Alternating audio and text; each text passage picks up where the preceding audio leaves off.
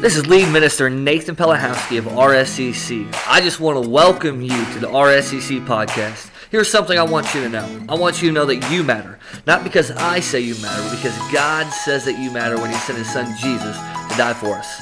Today, I hope this message challenges you and encourages you to take your next faith step. Good morning, good morning. Oh, I hope everyone had a good Christmas. If you don't know who I am, my name is Adam, and I'm the youth minister here, and I'm going to be with you this morning. Nathan uh, is with his family in Illinois. Um, they got there safely last night with baby Natalie. Um, so this morning, uh, well, first off, I just enjoyed seeing everybody at Christmas Eve. I hope everybody had a good time with family and friends yesterday. It's always good to see people come together, right, um, on Christmas Eve and celebrate the coming of Jesus. Um, and Today, I believe that we're going to be receiving a word that is really fitting for today. And I believe that this word uh, might land on your heart, uh, specifically in, in, the time and the day that we're, we're on today, the day after Christmas. Um, and, and, I believe that we're going to be able to draw some really impactful things out of this message. And, and as we dig deeper into God's presence, I believe that He's going to draw us to, to learn and receive new things about Him. Uh, so before we jump in, uh, would you bow your heads and pray with me? God, thank you for today. Thank you for bringing us to this place. Uh, thank you for giving us the opportunity to learn more about you. And, and as we celebrated the coming of your Son uh, the past couple days, God, I pray that we would not just let that moment pass by, but we would continually uh, celebrate uh, the life in, the coming of Jesus, God. And as we walk into our lives, God, as we receive words from you, Lord, um, I pray that we would just simply rest in your presence and continue to learn more and more about you. Um, amen. So today, I'm going to be talking about the topic of miracles. Um, and growing up in church, I always heard a lot about miracles, right? Whether it was reading a passage from the Bible or, or hearing from somebody talk about a miracle that has happened in their life or a miracle they were praying for in their life. Uh, miracles were a part of the faith language that I was around. And sometimes, as I heard about miracles and I heard about God doing things in people's lives, uh, the picture that, that came with a miracle sometimes felt a little incomplete. Uh, and what I mean by that is that it felt like there was a bigger picture uh, that wasn't being touched on or, or, something that was not being explained um, when the topic of miracles was discussed. So today I'm going to bring us through what life looks like on, on the other side of a miracle. After the miracle happens, what does life look like on the other side? So, when you think of miracles in Scripture, you might think about a lot of different things. You might think of Jesus healing the leper. You might think of Jesus feeding the 5,000. You might think of Jesus uh, at, at, a wedding feast turning water into wine, or, or, the miraculous moment where Jesus is walking on water with the disciples. Uh, whichever miracle account in Scripture might come to mind when you think of miracles, uh, today I want you to think about, and I'm going to unpack what it looks like to be on the other side of that. What happens when the wine runs out? What happens when Jesus is back on the land? What happens when the 5,000 people return to their homes and continue on their lives? What happens uh, when, when the person that is healed gets sick again or forgets that they were healed? Because what I'm going to propose to you today is that the miracle was larger than the moment. That, that the thing that happened, the thing that God did as He healed, as He moved in people's lives, was larger than that one moment. And I'll explain what I mean by that here in a little bit. But before I do that, I want to look back on my own life a little bit. And I think of a conversation I had with my grandfather. Uh, I think we were driving in a car one day and we were talking about miracles. And he was explaining to me the, the process in which a certain uh, Christian denomination uh, affirms that a miracle has happened. And there was a step by step process where uh, this had to be affirmed and these things had to check out. And there was this process, procedural, procedural thing that had to happen for the church to say, yes, God has done a miracle in this moment or in this situation. And I remember thinking after hearing that, man, that feels a little sanitized. It feels a little structured um, in a way that I hadn't experienced God working in my life. And I was, I was thinking in that moment as well, man, something might be missing here. And as I was thinking about that cold procedural understanding of miracles, um, it didn't line up with what I saw in Scripture or the work that I saw the Holy Spirit doing in my own life and those around me. Uh, but today I'm not here to stand and unpack all the intricate things of what a miracle is or what a miracle isn't. Um, it's not what I want to do today. What I want to actually talk about with you is something a little different. And the reason I mention that story is just to say that sometimes we as the church can miss the point, to, can miss the mark, can get distracted when it comes to thinking about miracles that God does in our life. Uh, so today, I want to ask you what happens after the miracle? And what I mean by that is, is in your own life, after you get that promotion, after the honeymoon phase wears off, after you, you get into that school that you have been praying to get into, uh, after the sickness is improving, and in the context of today, after the Savior of the world is born, what then? What happens on December 26th, the day after the miracle? And my hope for today is to answer some of those questions. So, what I want to do is, is jump into a story from Jesus' life and unpack, uh, unpack this story because I believe that in this story we'll find some core principles uh, for what it looks like to live after the miracle. So, if you're a note taker, you have your Bible with you, uh, would you turn to John 11 with me? We're going to be in John 11. Uh, also, if you want to take notes on our RSCC family app, uh, we have an awesome little section that you can follow along, and you can take your own notes on there, or you can uh, follow along with some of the, the key points I have in there. Um, but we're going to be in John 11, and we're going to be receiving a story that you're likely familiar with. You've probably heard it before. It's the story of a man named Lazarus right? Lazarus was a good friend of Jesus, actually, and, and unfortunately, Lazarus gets sick, and his sickness doesn't improve. Actually, Lazarus' sickness gets worse and worse and worse, and, and it becomes a dire situation, right? So let's jump into it. John chapter 11, verses 1 through 3 say this. Says, A man named Lazarus was sick. He lived in Bethany with his sisters, Mary and Martha. This is the Mary who later would pour expensive perfume on the Lord's feet and wiped them with her hair. And her brother Lazarus was sick. So the two sisters sent a message to Jesus telling him, Lord, your dear friend is very sick. So this sets the scene in the story, and we're told uh, that Lazarus is a dear friend of Jesus, and he is getting very sick to the point where his sisters are, are not just giving him some warm water and chicken noodle soup, but they're coming to Jesus saying, Jesus, you need to intervene in this situation.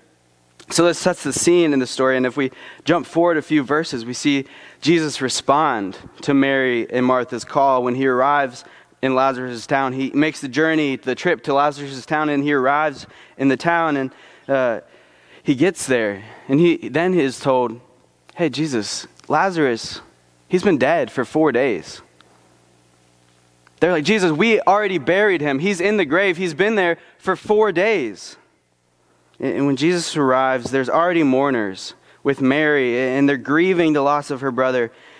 And, and sorry, I know, sorry to spoil the story. I know Spider Man came out recently. Everybody's worried about spoilers, but I'm going to spoil this story for you. Uh, Jesus goes to the grave, and he tells them to roll back the stone, and he calls Lazarus out, and Lazarus miraculously comes out of the tomb, and, and he's brought back to life. Um, and I'm sure in that moment it was this climatic moment where everybody was super excited. People were probably crying tears of joy. People were probably screaming because they were like, what in the heck just happened? This man was in the grave for four days. And, and there was all these crazy reactions, I'm sure. But, but the climax of this story isn't actually what I want to draw your attention to today. Yeah, there's three parts in this story and three things that Jesus says throughout this story that I believe are going to shed some light uh, of as the story of Lazarus being raised from the dead. And, and, as we see what Jesus says and how he responds and how he carries himself through this whole interaction, I believe we're going to see three principles that I think speak to the idea of what life looks like after the miracle, what life looks like after Lazarus is raised from the dead, what life looks like after God does a new thing in our lives. Yeah, so the first thing I want to look at here is uh, a thing Jesus said here I want to look back to verse 4. So if, if you're in your, in your Bible, we're going to be in verse 4 of chapter 11. And Jesus says this It says, But when Jesus heard about it, he said, Lazarus' sickness will not end in death. No, it happened for the glory of God, so that the Son of God will receive glory from this. Remember, th- this is back in verse 4. Before Jesus was with Lazarus at the grave. This is before Lazarus may have even been dead. And, and, this might have been in the moment where Lazarus was getting deathly ill and he was facing death. And Jesus wasn't there yet, but Jesus says, Lazarus' sickness will not end in death. And he doesn't say this because Lazarus was looking up and up. It wasn't like his sickness was improving. He wasn't saying this because there was a doctor there giving him the right medicine. In fact, likely he was, he was getting worse and he was moving towards the moment where he was going to die from his sickness. Jesus said this And I don't think Jesus was attempting to reveal to the people he said this to.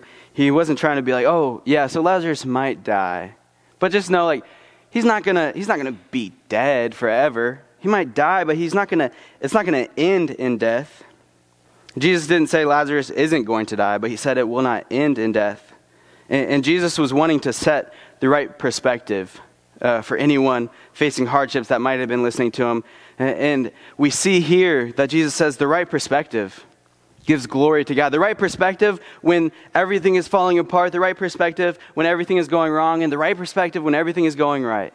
It gives glory to God. And, and Jesus was like, not only is Lazarus' sickness not going to end in death, not only is he not going to end in death, but the whole reason why he was even sick in the first place was so that God might receive glory from his situation.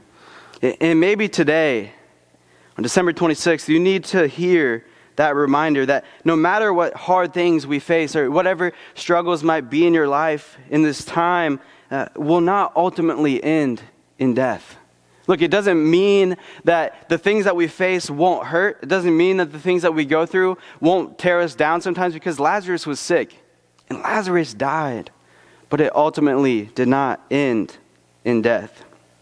Because even the worst things that we face on earth, all the power they can have, the ultimate power they can have is to take our life, right? The, the worst sickness, the most evil thing in the world, all the power it has is to take our life. But you know, we serve a Jesus who, even the Lazarus that died from sickness, didn't end, his fate didn't end in death. And, and I believe we have that same promise for us today that our lives will not ultimately end in death. And, and we're reminded by Jesus that the miracle of, of Lazarus being raised from the dead, or, or whatever miracle might have happened in your life, or any miracle that you've prayed for, or have been hoping for, or have looked forward to, any miracle that we might have access to or will ever, ever receive, we're reminded here that Jesus, by Jesus, that the miracle was never about a thing, it was never about the money. It was never about building our portfolio. It was never about the new car, the new house, or the new job. The miracle was never about a thing, it was about a person. That person is Jesus. And, and you see, all the times when we get into that school we had been praying for, we land that dream job that we'd been waiting for, or we find that spouse, or we receive good health results, it was never about the money, it was never about the doctor, it was never about the possessions we might gain. It's all about Jesus and, and all the amazing things that happen to us and that we are able to receive ultimately point us and give us the opportunity to give glory to Jesus, just as Jesus said, No, it happened for the glory of God, so that the Son of God might receive glory from this.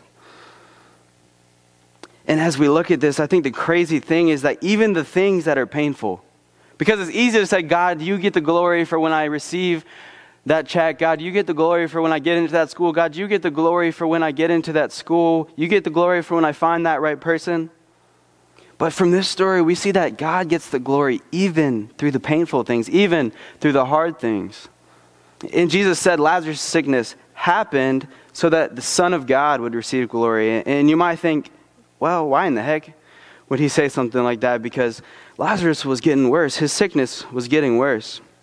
And here's why he said that, I believe, is because that our shortcomings, our shortcomings are opportunities to reveal how great God is. And, and, you know, I think back to a time in my life where I was in early high school. Um, and, and, in 10th grade, uh, I had a moment in my life where I first received a calling from God to, to pursue youth ministry. And that was a, a, crazy time in my life. I was just coming out of the wake of my parents' divorce, and my emotions were all over the chart. But there was a moment where I so, so real, such a raw and real moment where I felt the presence of God call me and draw me towards youth ministry. and, and it was this awesome moment, and looking back, it was truly a miracle that I received a calling in that time. And I was coming out of a dark time, like I said, and uh, it was just such a miracle that God trusted me, a little 10th grader who didn't know anything, knew some things, but I had a lot to learn, a lot of ways to grow. And, I received this calling from God, and, fast forward a few years from then, uh, I knew that I wanted to pursue youth ministry, and I was looking for colleges, and, and it was crazy how it happened, but I, I felt God lead me to a specific school, and I went to this school, and it was going to be a place that would ultimately grow my faith and, and build me uh, awesome relationships around me. It was a blessing, it was a miracle that God lined these things up. But I don't share this story because I just want to stand up here and be like, look how great God is. Look what He did in my life. I share this story because I want to, I want to be real with you and give you the full picture of that story because I followed this calling that God had give, given me. I, I went to the school that I felt led to, and I had followed all the things that God had called me to do. But the reality of it was, once I got to the school that God led me to to study the field that I felt called to, wasn't all sunshines and rainbows, right? Like, like we all know, when we are living life, there's things that come up. And, and uh, if, if you get the complete picture of that story, you would know that uh, every semester that I was at that school, I didn't know if I was coming back the next semester because there was a payment due. And I didn't have the money to make it. And, and so each semester, I was, I was worried, God, am I going to be able to come back to the school that you felt led to? God, did I mess up? Did I not go to the right place? Are you, are you mad at me? And I started asking all these questions. In this moment, each semester would come around and I would be like, God, there's a payment due. I don't know how it's getting made. Uh, but every single time, whether it was through uh, family helping out or, or friends, literally one semester, friends made a GoFundMe for me, and I, I miraculously made it through all four years and, and made it each semester, and, and money was provided, and there was ways that God showed up in that situation, but it wasn't easy. And, on the backside of the miracle of, of God leading me to a certain field, God leading me to a certain school, after that miracle, there was hard times there was really hard times. But God was reminding me, hey, it's not all about you. And he was, he was teaching me to be humble and remind me, Adam, you'll never be able to work your way. You'll never be able to prove your way uh, to show that you are capable enough. Or, or, and ultimately, it brings me back to my point that our shortcomings are opportunities to reveal how great God is. Whatever way you might feel like you fall short, whatever way uh, you're out, things that are out of your control affect you, whether it be a sickness or, or a situation in your life, our shortcomings in, in the places where pain evolves out of uh, is an opportunity to reveal how great God is.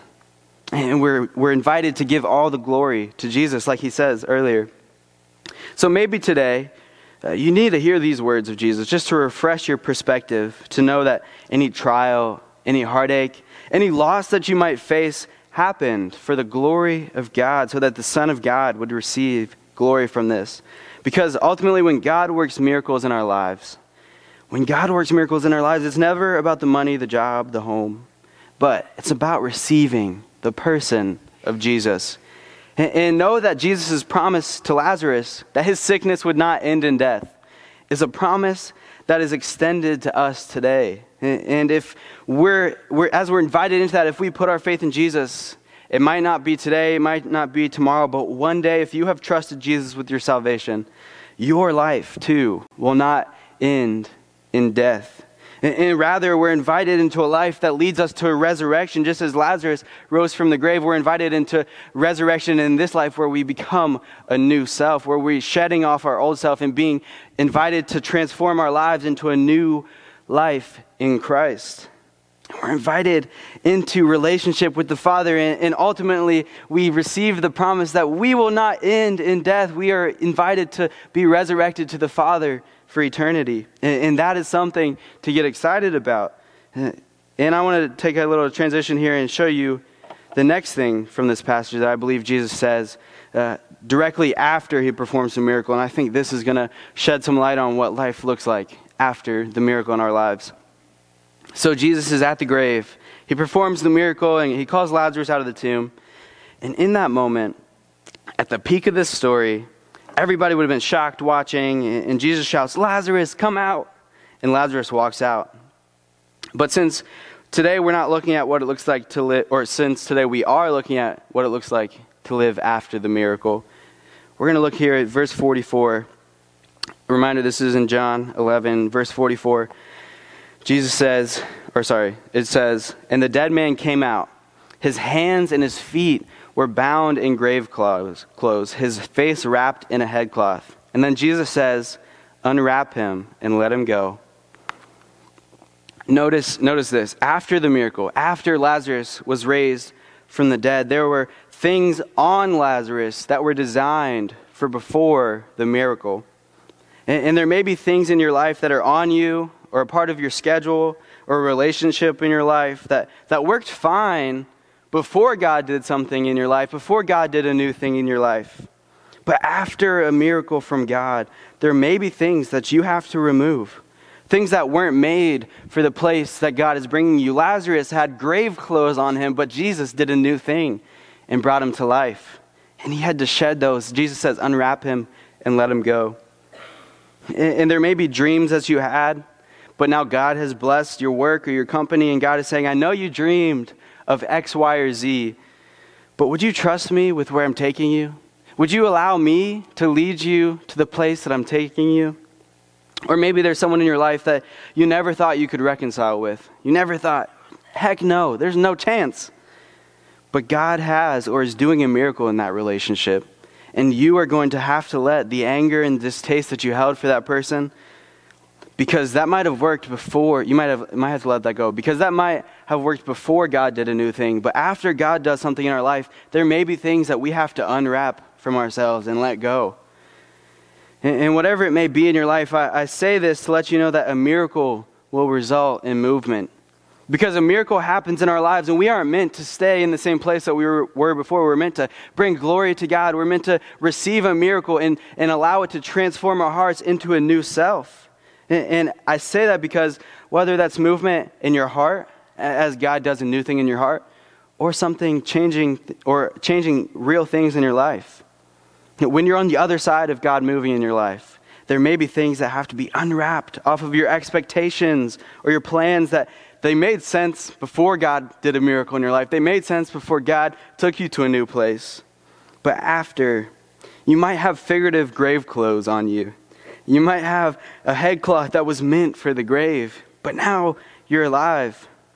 And I feel like, I think of this moment, what if, what if Lazarus would have been like, No, Jesus, I'm not taking these grave clothes off. I was dead. It would have been silly, right? Everybody would have been like, the heck are you talking about, Lazarus? Take off those grave clothes because they aren't meant for where God has taken you.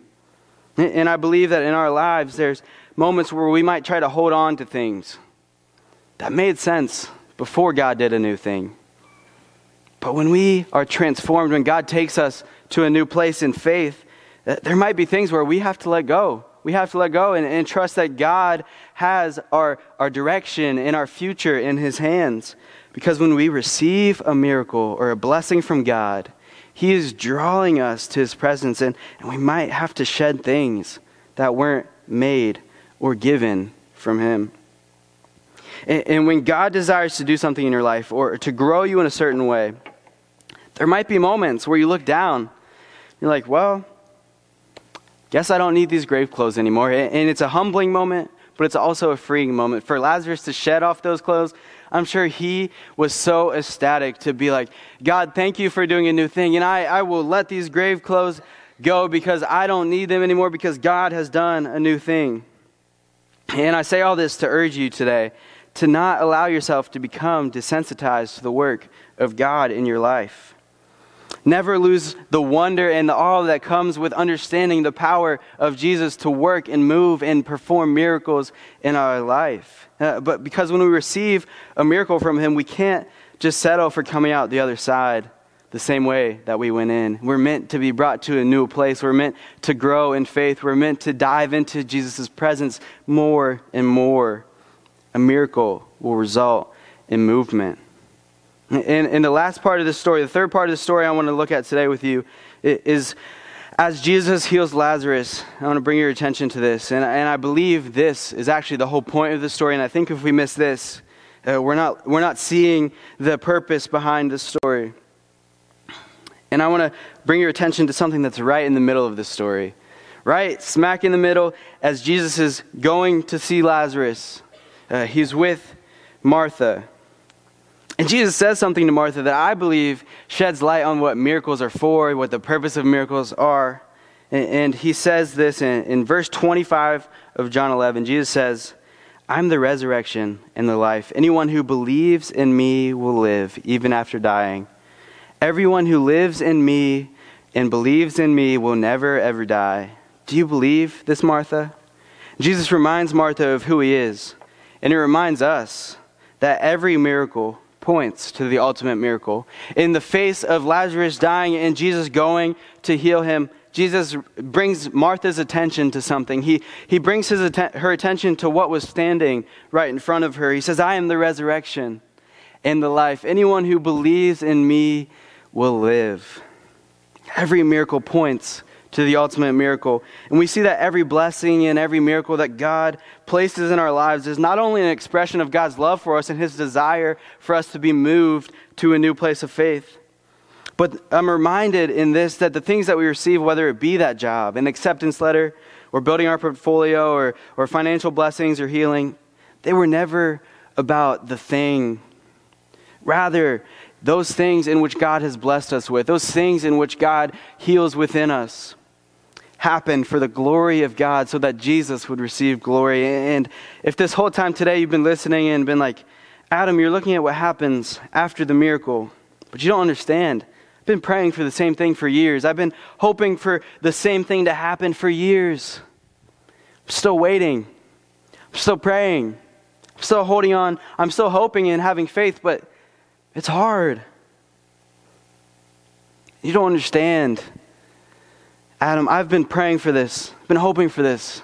I'm not on the other side of the miracle, and for you, it might even feel silly to think about what it feels like to be on the other side of the miracle because you, all you can think about is how you haven't received that thing, how you haven't been transformed, how you haven't been reconciled with that person. And essentially, you feel like thinking about after the miracle, it's not even worth my time because you don't feel like you've received it yet. So let me encourage, if that's you, let me encourage you for a moment. First of all, keep the faith. Continue to trust God for that thing. Continue to pray. Continue to surrender to Jesus. But even more, don't miss out. Don't miss out on what Jesus is bringing to Martha's attention here. Because he says, I am the resurrection and the life. Anyone who believes in me will live. Because just as we celebrated yesterday, a little over 2,000 years ago, a miracle broke into the world. A miracle broke into the world. And we are all living after that miracle. And, and as I said, uh, every miracle points to the ultimate miracle, right? Every miracle is just a look into what the ultimate miracle does for us, what the ultimate miracle gives us. So if that's you today, remember that the miracle that is found in the life, death, and resurrection of Jesus is one that we're all living after, one that we all have the opportunity to receive and move into a new life with. So I just want to encourage you in that. If you're, if you're thinking, well, I don't know what that looks like, I just want to remind you that as we experience any other miracle, or ones that we are experiencing currently, or ones that we will one day experience, they're only a look and a reflection of the miracle that is the salvation that we can receive in Jesus Christ. And I, I just want to reiterate what Jesus says in John 11. I said it a couple times now, but I think it's worth repeating. Jesus says, I'm the resurrection and the life. Anyone who believes in me will live, even after dying. Everyone who, li- everyone who lives in me, believes in me, will never, ever die. Do you believe, Martha? And maybe today, all you need to do is you just need to respond to that question. Do you believe? Do you believe that we serve a God uh, that came down to earth, went through all the junk that we face, experienced every temptation, and, went to the cross after he lived a perfect life and sacrificed himself so that you and I might have the opportunity to step into a new life, to, to be transformed, to receive the miracle that broke into the world almost 2,000 years ago? And because Jesus desires for you and me to receive him as we live in the time after that miracle. Because a miracle from God, it was never about getting a check in the mail. It was never about praying your way for a promotion. It was never about upgrading the house or a car. Miracle from God was always about receiving the presence of God. Right? And that's expressed in a lot of different ways over the course of our life, but the miracle is always about receiving the presence of God. And, because that is what the power that is what has the power to transform our hearts, to transform our lives, to transform our minds, is the presence of God in, at work in our lives. And, and the most important decision that any of us could make, could ever make, is to come to the feet of Jesus and receive the miracle that broke into the world. Receive the miracle that paid the price for our sins and, and ultimately conquered death and rose in glory. And, and you might be sitting there saying, Adam, I've heard that a thousand times. Don't, don't lose the all in wonder that comes with receiving the power of Jesus because we're continually transformed, right? We're continually invited in to a relationship with Jesus in each and every day of our lives. So, band, you can begin to come, but as I begin to close, I echo the words of Jesus after Lazarus rises from the dead. He said, Unwrap him and let him go.